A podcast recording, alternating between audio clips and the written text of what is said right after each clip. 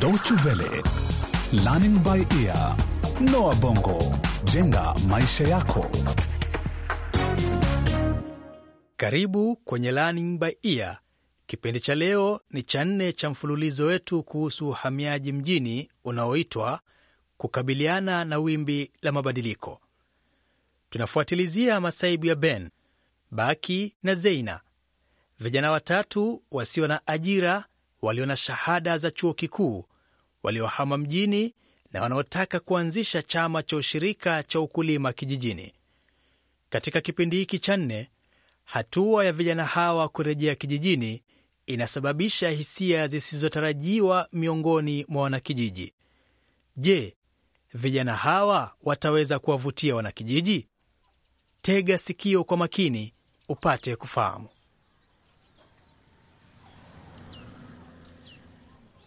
Shangazi Hadia, habari gani? Kama wataka kujua, njoo nyumbani. Unakumbuka njia ya kuja nyumbani eh? Natumai ulikamilisha masomo yako. Naam, nilimaliza. Sasa yapata kama miaka mitatu hivi, lakini hakuna ajira. Usife moyo. Kwa ujuzi na ukakamavu wako, bila shaka utapata kazi. Na vipi ndoa, umeliwazia hilo? Ndiyo, bila shaka. Tahadhari mwanangu, wakati unayoyoma, kila jambo na wakati wake. Hivi ndivyo navyomwambia binamu yako Nana kila wakati. Nana yuko hapa?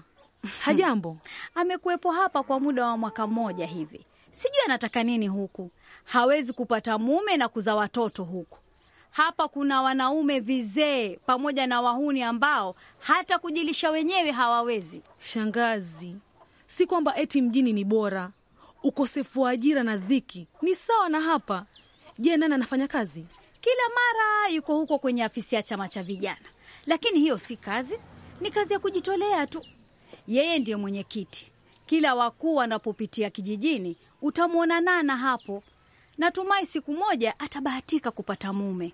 Lakini pengine hajalitilia hilo maanani. Huo ndio wasiwasi wangu. Mwezi uliopita alikataa posa nyingine. Unajua nani? Nani? Tingo, yule mfanyabiashara mwanamume anayeweza kufanya jambo lolote kijijini hapa. Ni tajiri, ana ushawishi mkubwa na hana mke. Unajua oh, oh, shangazi, sijui kwa nini hatujitambui vinginevyo, ila tu kama wake za watu. Mm? Eh, hebu nifanyie hisani moja. Bila shaka shangazi. Nenda kamwone Nana tafadhali, msihi andamane nawe kurudi mjini. Mjini kuna nafasi nyingi mwanangu, utanifanya hisani hiyo? Uh, hilo hilo jambo ni gumu kidogo kwangu. Kwa nini? Unajua, nimeregea kabisa hapa kijijini kwa kuwa mambo hayaendi sawa mjini. Hali ni ngumu kila mahali, ninajua hilo, lakini hapa mambo ni mabaya zaidi. Rudi mjini pamoja na mwenzio huyo. Shika hizi hapa. Nini? Fedha kidogo, ni nauli yenu nyote wawili. Pokea hizi fedha, kisha uende ukaseme naye. Zipokee. Shangazi Adia, ah, sijui nikueleze kivipi unifahamu eh? Nimechoka kuzunguka barabarani mjini. Sasa mi nataka kuishi na kufanya kazi hapa Kijijini hapa ndiyo, si ndiko kwetu nyumbani, au sio? Ama kweli chuo kikuu kinakupa ujuzi, lakini kinakupokonya akili. Hakuna la maana linalotendeka hapa mwanangu, hakuna awezaye kuishi hapa. Ndiyo sababu upuzi mtupu. Mimi nenda zangu. Shangazi Hadia, subiri, ngoja nikueleze shangazi. Eh, Shangazi Hadia, subiri, ngoja nikueleze shangazi.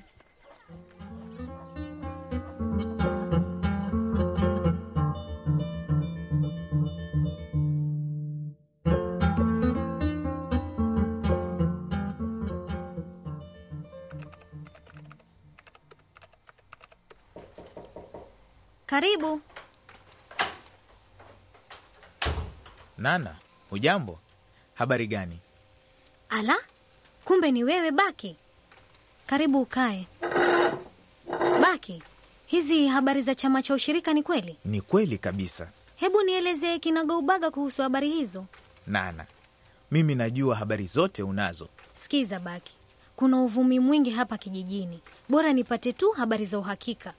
Tutakuja kukupa habari rasmi wakati ufaao. Wewe usijali. E, kumbe mtakapomaliza kuwaambia watu wote muhimu eh? Usiwe hivyo nawe. Niwe vipi? Tutakufahamisha kuhusu mradi wenyewe na kukuomba ushiriki.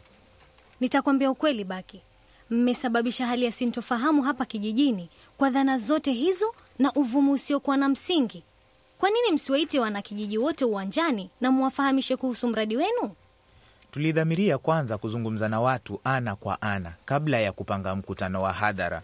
Sawa, mkimaliza kuwafahamisha watu wenye ushawishi mkubwa kuhusu mradi wenu, natumai mtanikumbuka. Bila shaka, nimeshakwambia kwamba tutatenda hilo.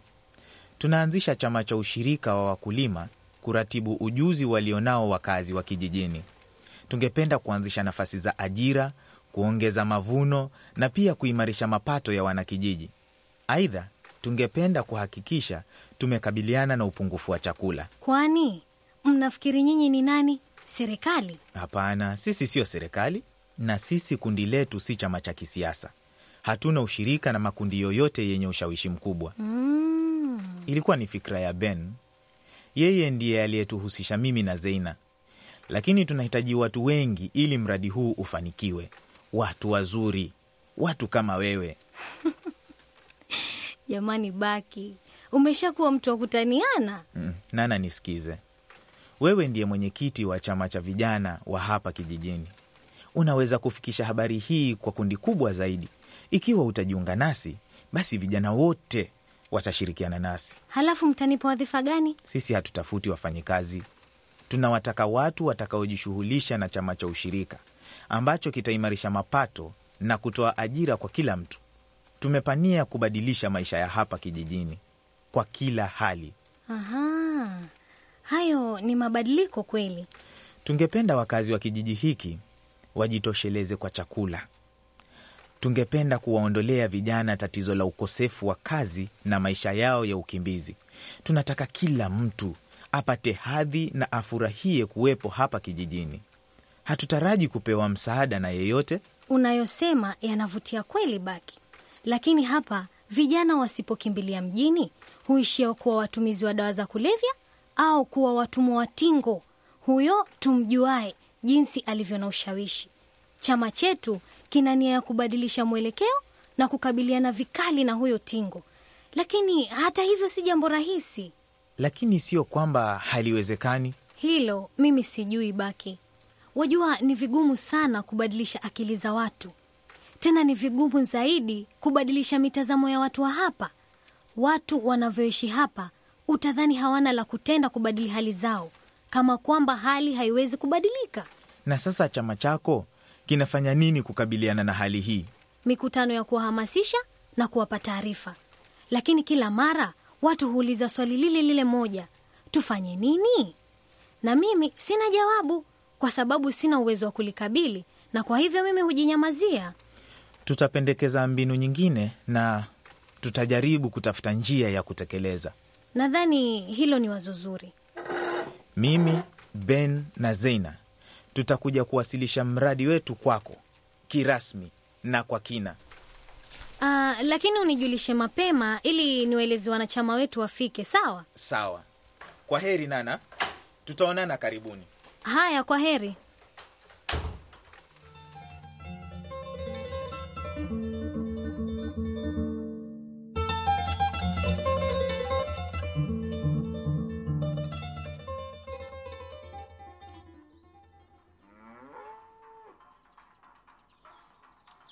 Leo nimefanya kazi kweli kweli.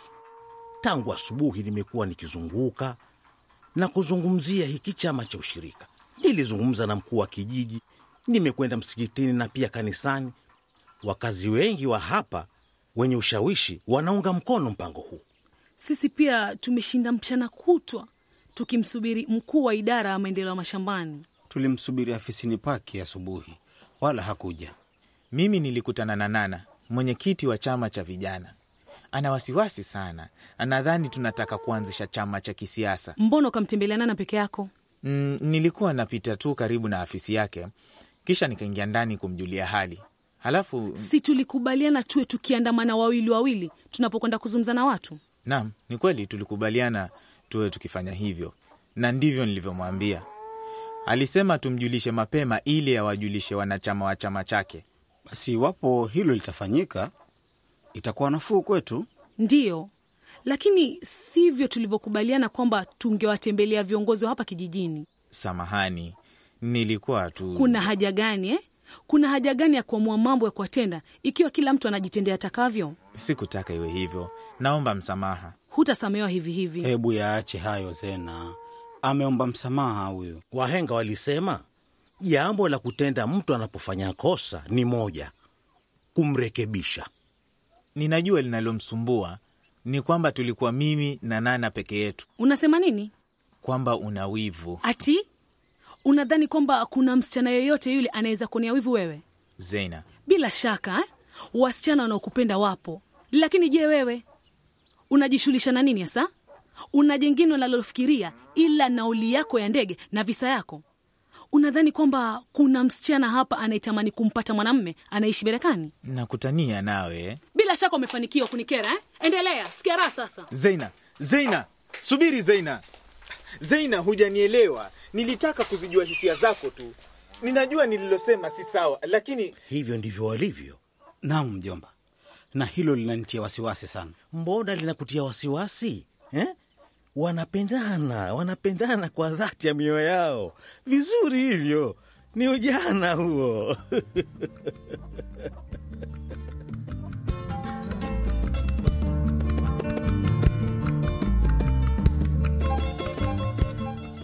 Hivyo ndivyo makala ya Learning by Ear inavyokamilika hivi leo.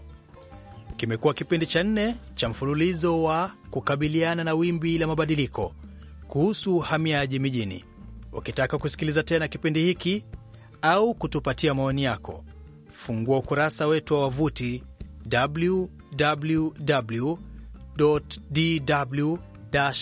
www.dw-world.de mkwaju lbe au utuandikie barua pepe kupitia anwani lbe at dw world de.